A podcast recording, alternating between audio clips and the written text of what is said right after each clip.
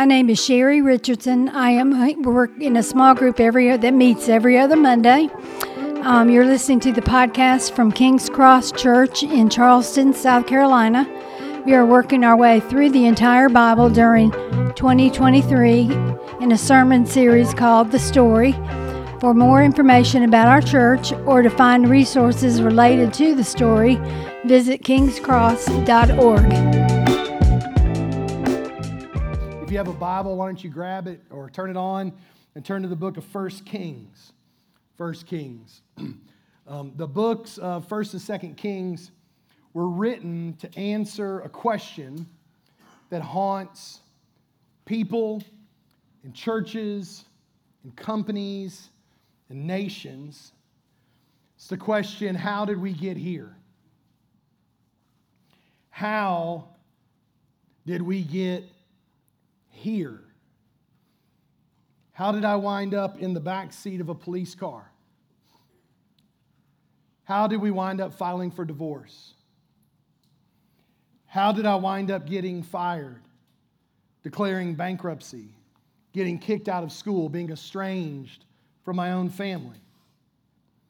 How did this conflict escalate all the way to war? How did the corruption go unchecked? How does a nation lose its way? How could a local church split? How could a pastor cover up sexual abuse in a church? Like, how do we get here?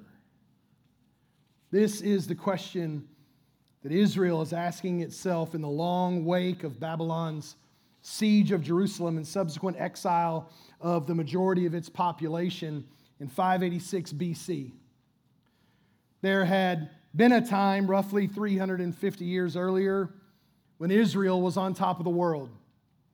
They had the wisest king that anyone had ever known, more wealth than any other nation in the known world at the time. They had a military that had conquered all foes, a thriving architecture and arts industry and culture. 450 years they had gone from being a nomadic refugee camp of former slaves to the most powerful nation in their part of the world. 350 years later, that once proud, once great kingdom had been divided by a civil war. The northern kingdom and its 10 tribes called Israel had gone through 19 kings before they were conquered and assimilated by Assyria. In 722 BC, the southern kingdom and its two tribes called Judah had seen 20 kings come and go before being conquered and exiled by Babylon in 586 BC. Jerusalem had been besieged its walls torn down, its temple destroyed. Its best and brightest citizens had been exiled to a foreign land to serve a foreign king. And all that remained in Jerusalem were the poorest of the land, overseen by a small garrison of troops and a foreign administrator who couldn't even be bothered to put his office in the town. They looked around and said, How did we get here. Sometimes it is only with the passage of time that you get any real clarity on the answer to that question. It's important as you're reading your Bible to know when the book you're reading was written. See, the book of Kings wasn't written contemporaneous with the events that it describes, it has the benefit of time roughly 350 years of time, give or take. And it is essentially a post mortem analysis, if you will, of the decline and fall of Israel. It contains very real questions asked by very real people living through the darkest days of Israel's history. Questions like Where is God? Was Moses wrong? Are these Babylonian gods real? Are they more powerful than Yahweh? If we are God's people, how have we been divided and dispersed, conquered and humiliated? What about the temple? What about God's presence? What about the ark? what about the covenant promises that God made to Abraham, Isaac, Jacob, to David? Was any of this ever even real at all?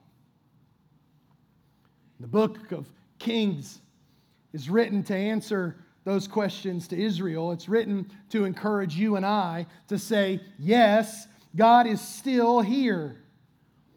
Yes, He is the only true God. And yes, He is still working, still controlling history, still keeping His promises, still advancing His purposes in human culture.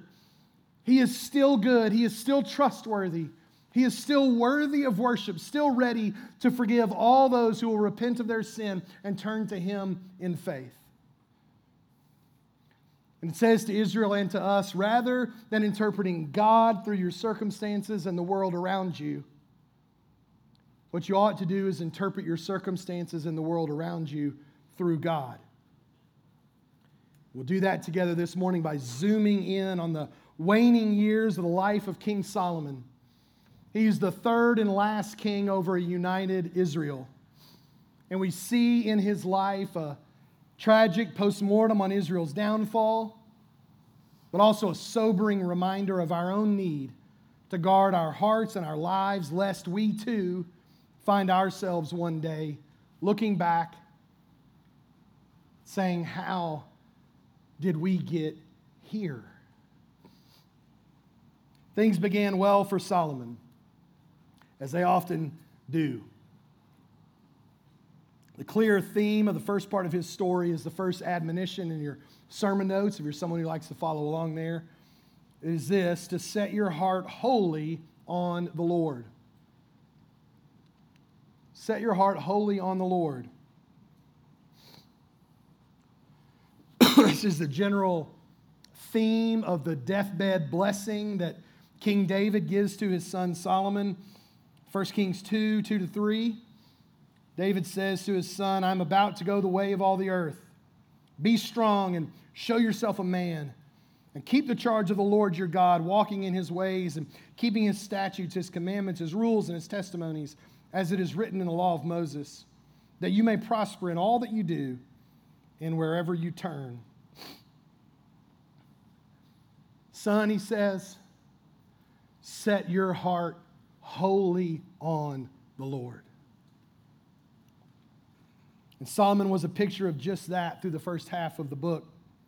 We see early in his life a picture of what it looks like to have a heart that's set wholly on the Lord. We see first that to set your heart wholly on the Lord, you have to ask for wisdom. You have to ask for wisdom. The very beginning of his reign, we read this of Solomon in 1 Kings 3 5 to 9 says that Gibeon, the Lord appeared to Solomon in a dream by night, and God said, Ask what I shall give you. Solomon's famous request, you skip down to verse 9, was for the wisdom to lead God's people well. He says to God, Give your servant, therefore, an understanding mind to govern your people, that I may discern between good and evil. For who is able to govern this, your great people? God tells him in response that because that was his request, not only will he get wisdom, but he will also receive riches and honor, that no king will compare to him, and that God will lengthen his days if Solomon will walk in God's ways and keep God's commandments. I wonder if God offered you anything, what would you ask for? Because Solomon's heart was set wholly on the Lord. All he asked for was the ability to carry out his God given calling well for God's glory and for God's people. Second, we see in Solomon's early life that to set your heart wholly on the Lord, you have to seek his presence. To seek his presence. In chapters 3 and 4, Solomon's wealth and his wisdom grow, they're on display. In chapter 5, he prepares for what will become the defining legacy of his life, the construction of the temple. In chapter 6, he builds it. But right in the middle of chapter 6, in the middle of all these descriptions of rooms and building materials and layouts and design, we read this in 1 Kings 6 11 to 13. Now the word of the Lord came to Solomon. The Lord says to him, Concerning this house that you're building, if you will walk in my statutes and obey my rules and keep all my commandments and walk in them, then I will establish my word with you, which I spoke to David your father. And I will dwell among the children of Israel, and I will not forsake my people, Israel. In other words, God says to him, Solomon, you're going to crush it as a general contractor. I'm not worried about that. The house is nice. Thank you. Please don't forget that the point is not the house. The point is whether or not my presence dwells in it. When we gather here on Sunday mornings, the point is not to entertain you or to educate you or to enlighten or even, frankly, to encourage you. The point is for us to seek the presence of the Lord together. Some of us have started to dream about what it might look like if we were able to expand this facility to accommodate the growth that we know is coming. But if and when we ever get to that point, the point will not be the building. The point will be whether or not we continue as we grow to seek the presence of the Lord together, or whether or not at some point it becomes about us. It's the presence of the Lord. You know why I like my house? We live in Park West. I like my house because Kristen and my girls live there. Otherwise, it's just a house, it's their presence. You know why I love our church? Because I have experienced the presence and the spirit and the work of God more here in our season of being a church family than I have at any other point in my life before. And sometimes you just need to be reminded, as Solomon did, to seek the presence of the Lord first. God's been gracious to me over the course of the past six months or so. Two different occasions, he just kind of tapped me on the shoulder and said to my heart, Chip, concerning this church you're building, it's just grace. Because if you or I, if we are going to have hearts set wholly on the Lord, we have to seek his presence first. Third, see in Solomon's early life, to set your heart wholly on the Lord, you have to remember his covenant. You have to remember his covenant. Chapter 7, Solomon builds his own house next to God's house, the temple.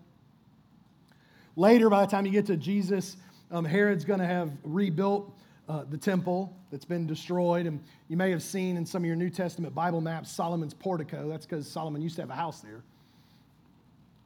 Solomon builds his house, chapter 7. Chapter 8, the temple is finished. The last thing that they bring into the temple is the ark of God.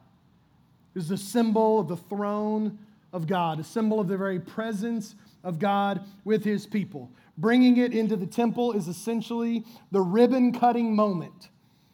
It is the final act. It is a crescendo that had been building for 480 years since Israel had walked out of Egypt through the Red Sea.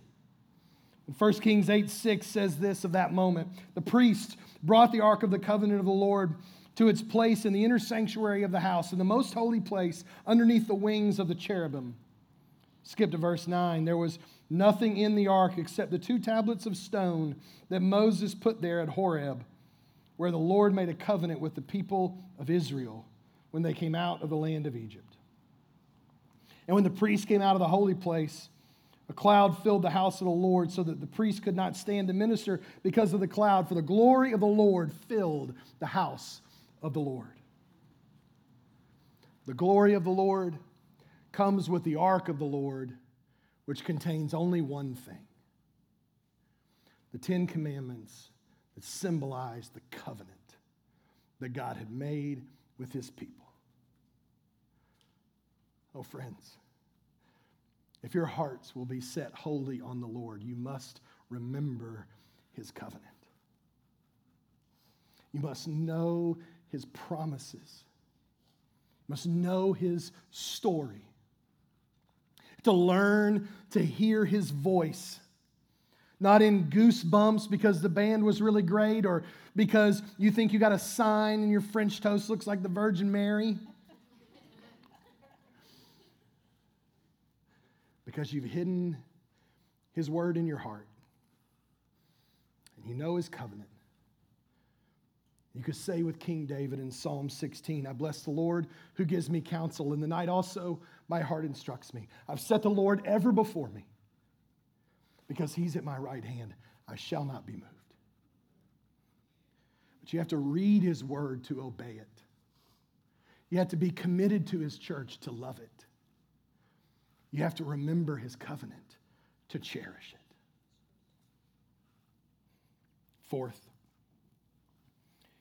in Solomon, we see that to set your heart wholly on the Lord, you have to live on mission. You have to live on mission. The rest of chapter 8 is Solomon's dedication of the temple. It's glorious. If you're following along in our devotional plan, you read it this week, but if you haven't, I would encourage you to go back maybe this afternoon and just read through 1 Kings 8. It will encourage you and challenge you and humble you. He dedicates the temple. And right at the end, you get to what is essentially the benediction of the dedication service of the temple. Solomon's final words to his people that he gets to the benediction and he says to Israel, We love you, go in peace. That's not what he said. That's what we say. what he said, what he says is 1 Kings 8, 55 to 61. It's much better.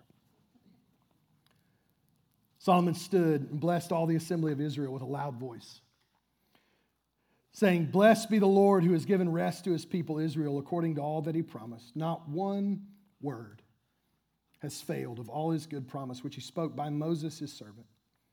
The Lord our God be with us as he was with our fathers. May he not leave us or forsake us, that he may incline our hearts to him, to walk in all his ways, and to keep his commandments, his statutes, his rules, which he commanded our fathers. Let these words of mine, with which I have pleaded before the Lord, be near to the Lord our God day and night. And may he maintain the cause of his servant and the cause of his people Israel, as each day requires that. All the peoples of the earth may know that the Lord is God, there is no other. Don't forget, Solomon says, this is not about us. We have not reached some finish line because we constructed this temple. It's not about us, Israel. It's about how God is working through us to reach the world, that all the peoples of the world might know that the Lord is God. This is a nation called to live its life together on mission, that all the people of the world may know. So too we, on this side of the cross of Jesus Christ, understand that as Christians, as a local church, we are called to live on mission together the spheres of influence that God has given us, just the everyday places we live, learn, work, and play together. As we come together in our community, link arms in local outreach and evangelism. As we partners, we'll talk here later in the service about with others around the world to plant gospel preaching churches, that all the people of the world may know that the Lord is God and that there is no other. Then you get in verse 61 this mic drop moment, this final charge to Israel and to you and I. Let your heart therefore be wholly true to the Lord our God, walking in his statutes and keeping his commandments as at this day. Set your hearts wholly on the Lord. You fast forward to 1 Kings 11. Just three chapters later. Verse 4 says, When Solomon was old, his wives turned away his heart after other gods, and his heart was not wholly true to the Lord his God, as was the heart of David his father. 350 years later, when the exiled remnant refugees of Israel would look back, trying to piece it together as they live in this tattered ghost town that was Jerusalem, or as they're in exile and they look back and they say, How did we get here? The answer begins right there. In chapter 11, verse 4, Solomon's heart was not wholly true to the Lord his God. Second admonition in your notes don't let it be divided. Set your heart wholly on the Lord. Don't let it be divided. This is the cautionary truth that I believe the Holy Spirit wants us to see in the life of Solomon together this morning. Set your life wholly on the Lord. Don't let it be divided. It's easy to see in chapter 11 what it was that divided Solomon's heart. First, through his life, we're warned not to let our hearts be divided by disordered affections. The disordered affections. Chapter 11, verses 1 and 2. Now, King Solomon loved many foreign women, along with the daughter of Pharaoh, Moabite, Ammonite, Edomite, Sidonian, and Hittite women from the nations concerning which the Lord had said to the people of Israel, You shall not enter into marriage with them, neither shall they with you, for surely they will turn away your heart after their gods. But Solomon clung to these in love. Now, not many of us are in danger, I think, of having 700 wives and 300 concubines, which is what chapter 11 says Solomon had. But we are all too prone to disordered affections. We take the good gifts of God and we use them, as C.S. Lewis writes in Screwtape Letters, in ways, at times, or in quantities other than God intended. We take the good gifts of God and we use them in ways, times, or quantities other than the way that God intended.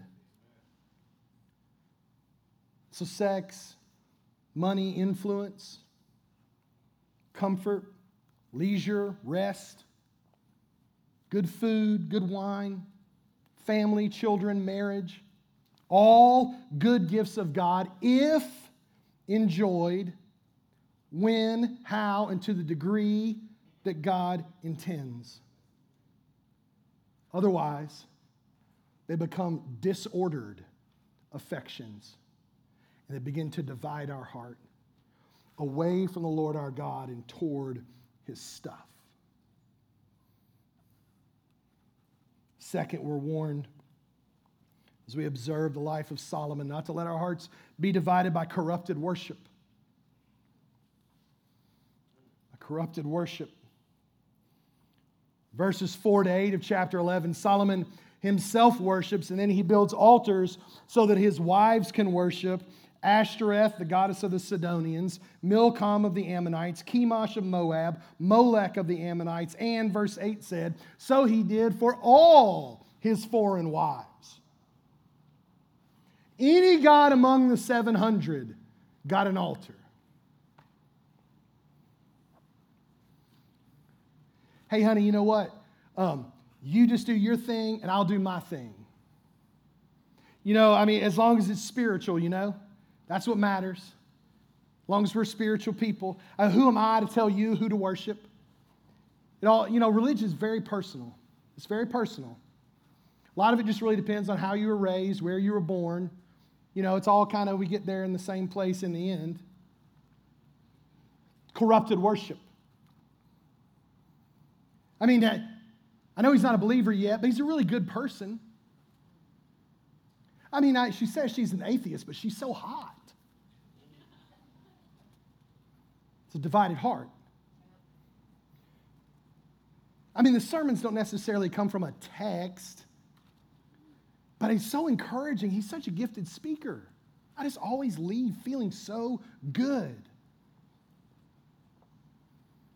There are some people and some churches today who label themselves as Christian who are so detached from anything resembling anything like biblical truth that I really wish they would just pick a different noun because they're not Christian and their worship is corrupted. And they're leading people into a place of having a divided heart. And King's Cross, hear me, if we do not guard the gospel, if we do not hold the men who stand in this pulpit to a high standard, if we do not challenge one another to live up to the high call of God in the gospel of Jesus Christ, then we too risk drifting into corrupted worship that will divide our hearts. And years from now, the community that God has placed us in and given us influence in will look at this place and shake their heads and say, How did they get there? because their worship got corrupted. And their hearts got divided. Third, we are warned not to let our hearts be divided by self confidence.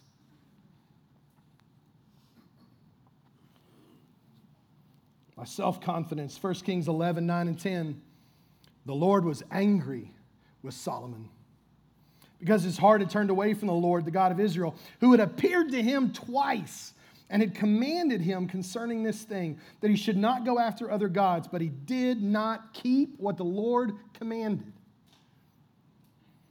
Early on, all of Solomon's confidence came from God's covenant promises, God's word, God's people, God's purposes for him and for Israel.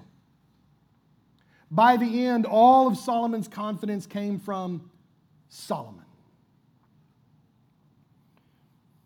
Is not this the great threat of prosperity and success? When we are desperate, we are dependent. When we're on shaky ground, we're on our knees. When we are full of fear, we lean on faith. But when we're stable, when we're established in our career, We've insulated ourselves from catastrophic loss when we're healthy, when we've raised our family. Well, then the temptations change, don't they? Solomon's heart didn't divide in some instant because sin and temptation suddenly exploded into his life in a moment of weakness where he made one small mistake and it cascaded into this series of unforeseen things. That's not what happened. Solomon settled into it slowly as he became more and more stable and established and secure and self confident. And here's how we know that's true. Look back again at verse 4. In case you missed it, when Solomon was old, his wives turned his heart away to other gods. Now, I was shaken a little bit by this this week. I'm 48, I'll be 49 this fall, and as I was studying, scholars say that Solomon was about 60. I didn't feel old to me anymore. but that's what they say.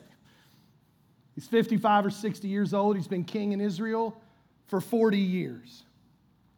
God's last warning for us in his life is not to let our hearts be divided by time. To let our hearts be divided by time. There was a time in his younger days when Solomon taught Israel and led Israel and cautioned Israel. A time when he called Israel to live for God, to worship, to serve, and to sacrifice for God. A time when all he cared about was doing his part in his calling for the glory of God and the good of God's people. That was what he lived for. But sin doesn't back off just because you age. Does it, older saints? Temptation is not the challenge of the young, it's the challenge of the living. The one who endures to the end will be saved. Can I encourage you? If you are closer to the finish line than the starting blocks, don't let up. Don't you do it. Don't let your heart be divided by the passage of time. You lay aside every weight and sin that clings so closely, and you run with endurance the race that has been set before you, looking to Jesus, the founder and perfecter of our faith. In the end, as they look back and do this post mortem and ask, How did they get here? That's the call that resounds through First Kings is a call to look to Jesus, the founder and perfecter of our faith. See, God knew all this was coming. He'd foretold it to David all the way back in 2 Samuel 7. Long before Solomon was born, before David had even gone up on that roof and seen Solomon's mom Bathsheba, God had said this was going to happen. 2 Samuel 7 12 to 16. The Lord says to King David, When your days are fulfilled and you lie down with your fathers, that's where we started, a deathbed blessing. I will raise up your offspring after you, who shall come from your own body, Solomon, your biological son. And I will establish his kingdom. He shall build a house for my name, the temple, dedicated in chapter 8. And I will establish the throne of his kingdom forever. I will be to him a father, and he shall be to me a son. When he commits iniquity, I will discipline him with the rod of men and the stripes of the sons of men. But my steadfast love will not depart from him as I took it from Saul, whom I put away from before you. And your house and your kingdom shall be made sure forever before me. Your throne shall be established forever. And Israel sits in shambles looking back on the promises of God to King David. They say, Was any of that ever even real? What happened to that forever kingdom and a forever throne? And we don't even have a city to put walls around. What they couldn't see from their vantage point, we can from ours because we know on this side of the cross that Solomon was just an echo of the future. He was just a partial fulfillment of another son of David yet to come. A son who was a biological descendant of David on his mother's side, whose coming would usher in the kingdom of his father, who actually never committed iniquity and yet was still disciplined with the rod and the stripes of men and though he died, his resurrection proved that God's steadfast love had not departed from him. And his house and his kingdom and his throne have been established forever. And our call, no matter what stage or season of life that we are in, is to set our hearts wholly on the Lord Jesus Christ and not to let it be divided by anyone or anything, even the passage of time. So that one day, we stand before Him and He says, How did you get here? The only answer that we need give is I was invited by the King to dwell in the house of the Lord forever. That's how I got here. Let's pray.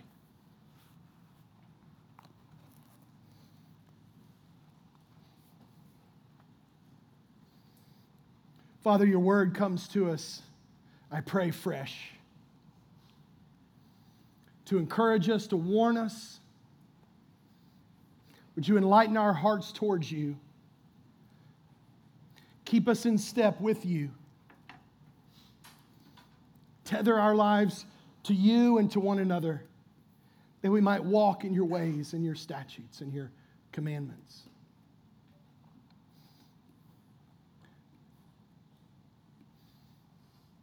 Don't let comfort or self confidence divide our hearts. Keep us as we age near to you. Keep us as a church, as a faith family, a place where the gospel is front and foremost in all things. We might remind each other point each other towards it, encourage one another with it. That we might love and serve one another well so that the community that you have placed us in and peoples to the ends of the earth might know that there is a God and there is no other but the Lord Jesus Christ, in whose name we pray. Amen. My name's Chip. I'm the lead pastor here at King's Cross Church. Thank you so much for listening to our podcast. We hope that you're growing in the gospel as we work our way through the story. Take a moment to subscribe, and you'll get each week's episode automatically. May the grace and peace of the Lord Jesus Christ be with you all.